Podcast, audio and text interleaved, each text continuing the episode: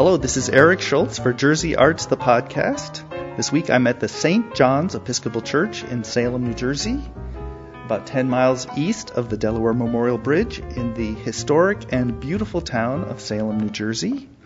I am joined by organist Joanne Owen, who is giving a concert in honor of or in celebration of Halloween, October 23rd at 6 p.m set the stage. What's what will people experience when they come to this beautiful old Episcopal church with Tiffany windows, this beautiful old stone church? Yeah, I'm presenting a program which we have called Tunes from the Crypt.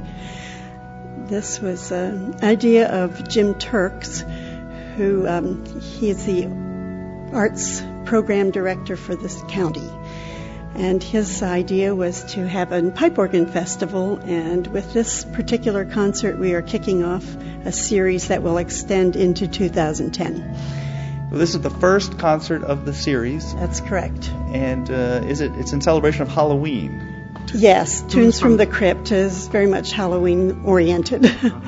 I um, I will don a witch's hat and play a few scary pieces on the organ.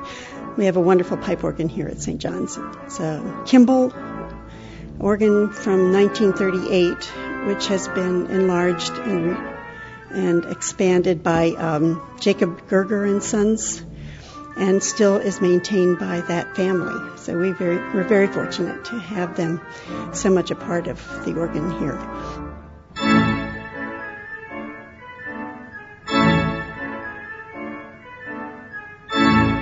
We will probably have a totally dark church with um, some votive candles eerily placed, or strategically placed around the windows, ledges of the church, and, and that'll be it. we're going to keep it as dark as we can.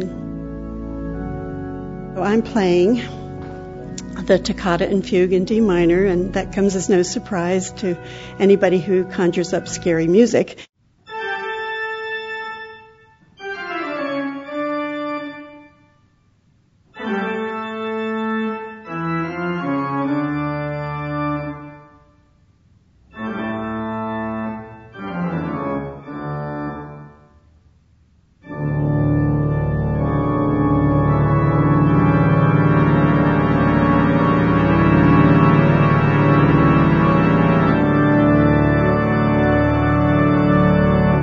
My daughter used to call this Dracula music when she was little.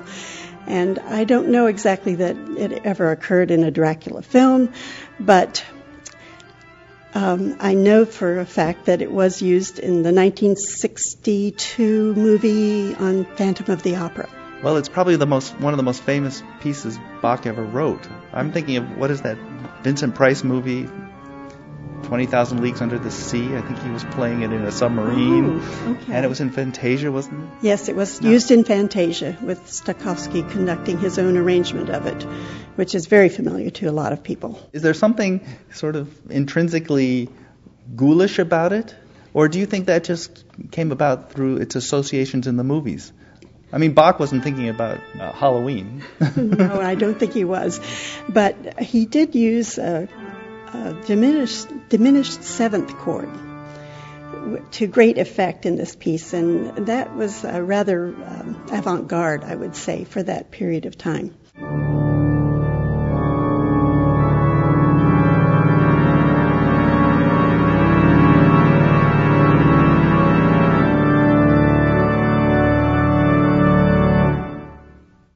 What else are you playing that's ghoulish and scary? After the Bach, I'm going to play a piece by Marcel Dupré called Cortege and Litany. And this is in two parts. The first part is uh, uh, just a beautiful, rather somber chorale style. Uh, uses the chimes, which we have a very nice set of Deagan chimes here.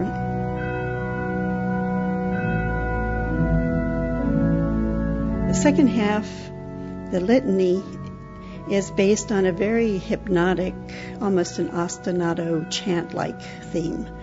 And it builds from the very softest stops on the organ to full, absolutely full bore, every, everything but the kitchen sink.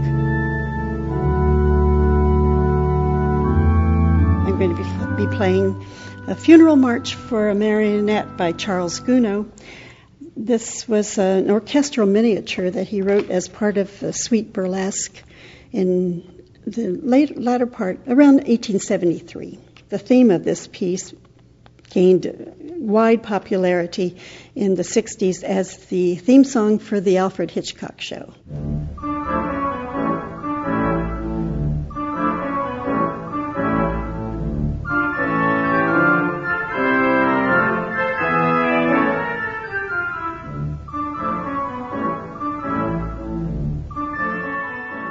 And then finally, I'm going to do an, an old war horse. it's the um, fourth movement of uh, the Suite Gothique by Boëllmann, who's a French composer. This was written um, in 1895, and it's um, very, very minor and very, very dark and brutish. it really, um, it's it packs a wallop.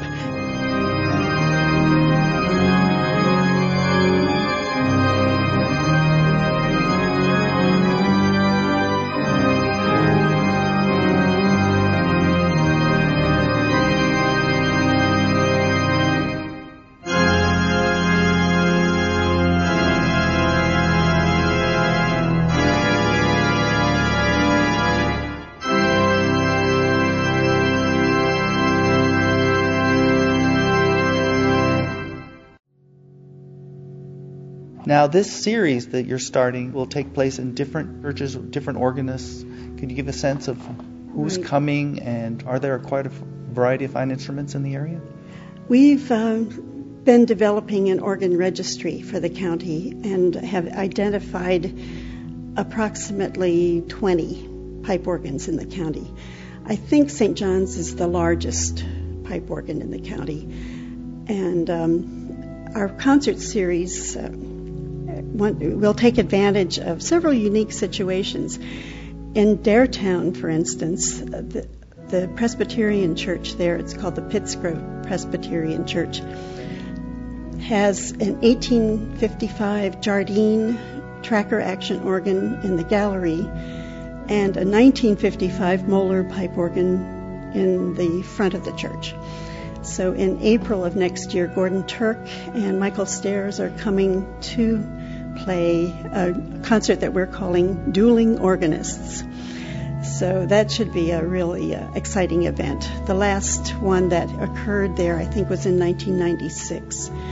So this is a, uh, it's about time for that kind of a concert to occur again in this county. And then in um, actually prior to that, in March, uh, we're taking advantage of two organs in Salem City that are practically across the street from each other, and we're calling this double take. The first half of the recital will be in the um, Methodist Church, Broadway Methodist Church in Salem. And we are also using the Salem County Brass Ensemble in this program.